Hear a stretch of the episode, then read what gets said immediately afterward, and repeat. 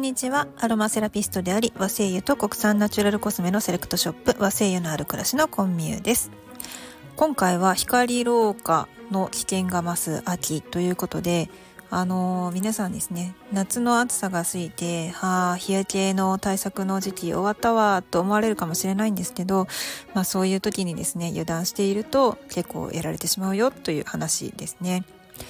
え肌のこの老化の原因の8割は光老化なんですよね。あれですよ、乾燥とか刺激とかじゃなくて光。もう毎日浴びてるやんって思うかもしれないんですけど、光老化は何なのかっていうと、太陽光に含まれている紫外線とか可視光線、近赤外線とかが神秘に与える蓄積型のダメージです。蓄積型。怖いですね。あの、わかりやすいのは、まあ、いつもお洋服に包まれていて、まあ、全く外に見せることがない、まあ、光に当てることがないお尻の皮膚と、まあ、手の甲とかの皮膚をですね見比べていただくと分かると思うんですけれどもまあ同じ年齢ね生まれてからずっと使ってきている皮膚でもちろん新陳代謝はしているはずなのに全然違いますよね。これが光老化で引き起こされた結果です。見てたら怖いですね。はい。で、あの、夏場のこの強い、ね、さんさんと輝くお日様の日差しによる炎症っていうのは、まあ、主に UVB ですね。これが赤くなったり、まあ、皮がむけたりね、ヒリヒリしたりっていう炎症を起こすようなもので、これが皮膚の浅い部分までの炎症にあたるんです。でも、この皮膚細胞の DNA が傷つけられて、シミとかシワの原因になってしまうんですね。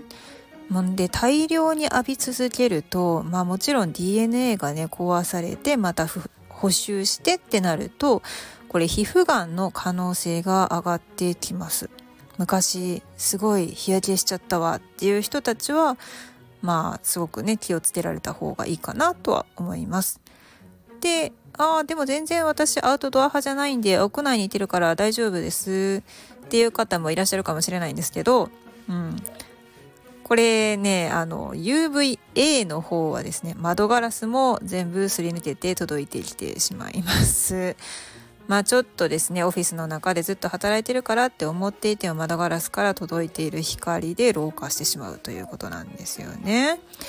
で、これ神秘にまでしかもダメージを与える厄介なもので、神秘に何があるかっていうと皮膚を下から支えているあのボヨンボヨンとこうコイルマットレスみたいになっているねコラーゲンとかエラスチンこういうものにダメージを与えてシュワシュワシュワとこうね弾力がなくなったへこんだマットレスみたいなもう長年使ってきましたけどっていうようなねマットレスみたいな感じの肌になってしまうっていう怖いものですね。でこの光老化はこの光線そのものだけじゃなくてて光が肌に当たった時に発生するあの活性酸素の影響も大きいんですよね。まあ、老化の原因って活性酸素ってよく言われますけど。でしかもこの活性酸素に加えてもっと恐ろしいのが可視光線なんですねすごく意外なんですけど私たちこう人間がですね目で見て色としてわかるもの、まあ、つまり紫青水色、緑、黄色、橙、赤、虹やんっていうね、あの、この7色なんですけど、この可視光線がもっとね、怖いんですよ、紫外線よりね。まあ、紫外線っていうのが、まあ、紫じゃないですか。でも紫より青っていうのが来てるっていうことは、なんと、紫の光線よりももっと肌の奥に入っていってしまうのはブルーライトなんですよね。このブルーライトはだから深いレベルの光老化を起こしてしまうんですよ。UVB よりね消えにくい色素沈着を引き起こすんですってもうほんま嫌ですよね。うん、だからこう普段日傘もしてるんで手袋もしてるしって言って太陽光を避けててもスマホとか PC とかテレビをずっとね顔の近くで見てたりする人たちっていうのはまあ、この光老化のリスクにすごくさらされているわけなんですよね。結構意外ですよね。なんか朝とかも朝とか寝る前とかこうドすっぴんで日焼け止めなんか落としてスマホ触ってるじゃないですか。テレビ見たりとか、まあ、そういう時に肌の奥にブルーライト入っていってるよっていう話ですね。でこのもっとだから最後にね橙赤って言って終わったと思うんです。7色の時に。この時にだから近赤外線っていうのはもうこの可視光線よりも波長が長くってもっともっと奥まで行ってしまうっていうことですよね。太陽光自体にはもうこの UVA ですね。だからヒリヒリしちゃうよとかその上のこう神秘にまで届いちゃうんよっていうこの UVA の5倍近赤外線が含まれているそうなんですね。知らんかったっていう感じなんですけど。UVA のダメージっていうのがこの肌に照射した後に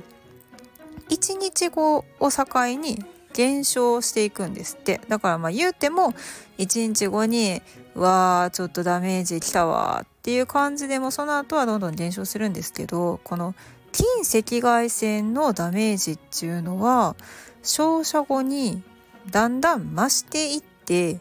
3日後ぐらいには倍増してるらしいんですよ。ちょっともうほんまに怖い。そんなん気づかないじゃないですか。ね。いやでもこの近赤外線ってね、なんかこう遠赤外線って言ったらこう遠赤外線で温めてみたいなこう健康器具みたいなのでよく聞きますけど近赤外線ってどっから出てるんって言ったらこれがテレビとかパソコンあと赤外線カメラまあ使わへんけどな。でこたつ。今から冬足みたいな感じですよね。うん、だから電化製品は意外とこういうの使われてるのでやっぱ気をつけないといけないなっていうところです。でまあそんな光老化怖いよ怖いよって言ってもそこから肌をじゃあ守るためにはどうしたらよいのかっていうことなんですけど大体その光老化っていうのはその光そのものとあと活性酸素が神秘の繊維が細胞にこう繰り返し当たることでこう肌の細胞自体が萎縮してしまうっていうことなんですよね。何でも怖いですね萎縮してしまうっていうのは。ね、認知症も脳細胞がね萎縮していくっていうことが原因になってますけど萎縮って怖いですね。うん、でこの蓄積型のダメージなんですよねだからあ今まで今まで私はノーガードで光老化バンバンちょっと引き起こしてしまってきたわっていうこの過去をですね、まあ、嘆いていてもちょっとしょうがないので、もう気づいたその日からケアをすることが、まあ、未来のお肌のためには一番重要だよっていうことですね。もう林先生状態ですね。もう今からです。今でしょでございます。で、まず、肌細胞が元気であることと、まあ、肌のバリアがちゃんと保たれていることが基礎、まあ、基本的にすごく重要なことになるんですよね。まあ、お肌の表面にある皮脂膜ですけれどもこの皮脂膜にはある程度光を吸収したり反射する力っていうのがあるんですね。だからこうよく洗顔料ねとかクレンジングですよね。バリアを壊すようなね合成界面活性剤が使われているやつには気をつけてください。まあ、これであの皮脂膜をね壊してしまって肌のバリアをちょっとこう傷つけてしまうボロボロにしてしまうとこのこれだけで光老化をまた受けやすくなってしまうっていうことですね。乾燥するだけじゃなくって。だからまあ肌のケアの基本としては本当基本なんですけどやっぱり水分とあと良質な脂質を補うことですね。これが大事です。まああの水分は化粧水ね普通に化粧水使っていただいてで良質な脂質っていうのは、まあ、肌表面の皮脂膜に似たような油分ですよねだからまあ植物性のキャリアオイルなんかは結構ねあの肌の皮脂膜に似たような脂質を持っているものが多いのでそういったものを使っていただくことも一つの手です。で、まあ、大事なところではやっぱり日焼け止めを使うっていうことですよね。この日焼け止めなんですけど、まあ、この紫外線吸収剤タイプと紫外線乱反射剤のタイプがあります。まあ、大きく分けて2種類あありますよっていうことです。でこれあんまり意識して選んでる方と選んでない方といらっしゃるかなと思うんですけど紫外線吸収剤っていうのは紫外線を文字通り吸収してでそこから熱とか赤外線のエネルギーに変えて放出するんです。だから皮膚表面でね化学反応を起こしているんですよね。だからその化学反応のせいで、まあ、肌荒れしちゃうっていう人もいるんですよ。であとはうんとこの紫外線吸収剤の一種で例えばまあ肌に塗ったまんま海に入ることによってサンゴ礁に悪影響を与えてしまうっていうことで、まあ、ハワイとか禁止されているところ、ね、エリアもありますよね。うん、でこういったものをじゃあ使わないでおこうってなったら次に酸化チタンとか酸化亜鉛っていうミネラルで乱反射させようっていうこう乱反射剤ですよね。でこれもまあ多く出てるんですけどこのミネラルを使うことの難点っていうのはやっぱり肌表面に塗るとちょっと白っぽく白浮きしちゃったりあとは SPF 値が、ま吸収剤と比べて低くなっちゃうっていうことですね。でこのミネラルの粒をですねすごく小さいナノ粒子にしていくと SPF 値を上げていったり白浮きしなくなったりとかするんですけどこれがまたウイルスサイズでちっちゃいので肌にすごく残りやすかったりあとは乾燥しやすい原因ね乾燥の原因になってしまったりあとは皮膚から吸収してしまうねなんと経費吸収してしまう可能性が出てくると。ちょっとそれも嫌ですよね。別に、その、肌に入れたくて使ってるわけじゃない。と、表面に留めたくて使ってるんですけど、あまりにも粒が小さいために入ってしまう可能性もあると。で、このナノ粒子にした酸化チタンとか酸化亜鉛っていうのはブルーライトとか近赤外線っていうのはまああんまり反射するのが上手じゃないそうなんですよね。でそこで、ま、最終的にですね出てきた、ま、新しい素材としては酸化セリウムっていうレアアースの一種なんですけれども酸化セリウムというものが出てきます。この酸化セリウムは粒が大きくても紫外線もブルーライトも近赤外線の、まあ、一部まで反射することが可能ですと。跳ね返すよっていうことですね。なのにまあ、皮膚の上に塗ってても活性酸素の発生がないんですよ。まあ、さっきあの乱反射材の一つで酸化チタンとかねご紹介したんですけど酸化チタンって光触媒に使われたりとかする素材なんだそうなんですけどその分やっぱりこう光当たると活性酸素出てしまうんですってだからこの酸化セリウムだと活性酸素の発生もほとんどないから、まあ、肌の老化の原因としてはますます、まあ、抑えることができるっていうことなんですよね。でさらにちょっと驚いたのはこの酸化セリウムっていうのは、うん、酸化還元力まであるんですって。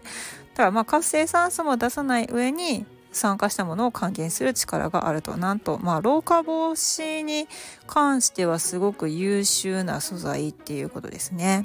うん。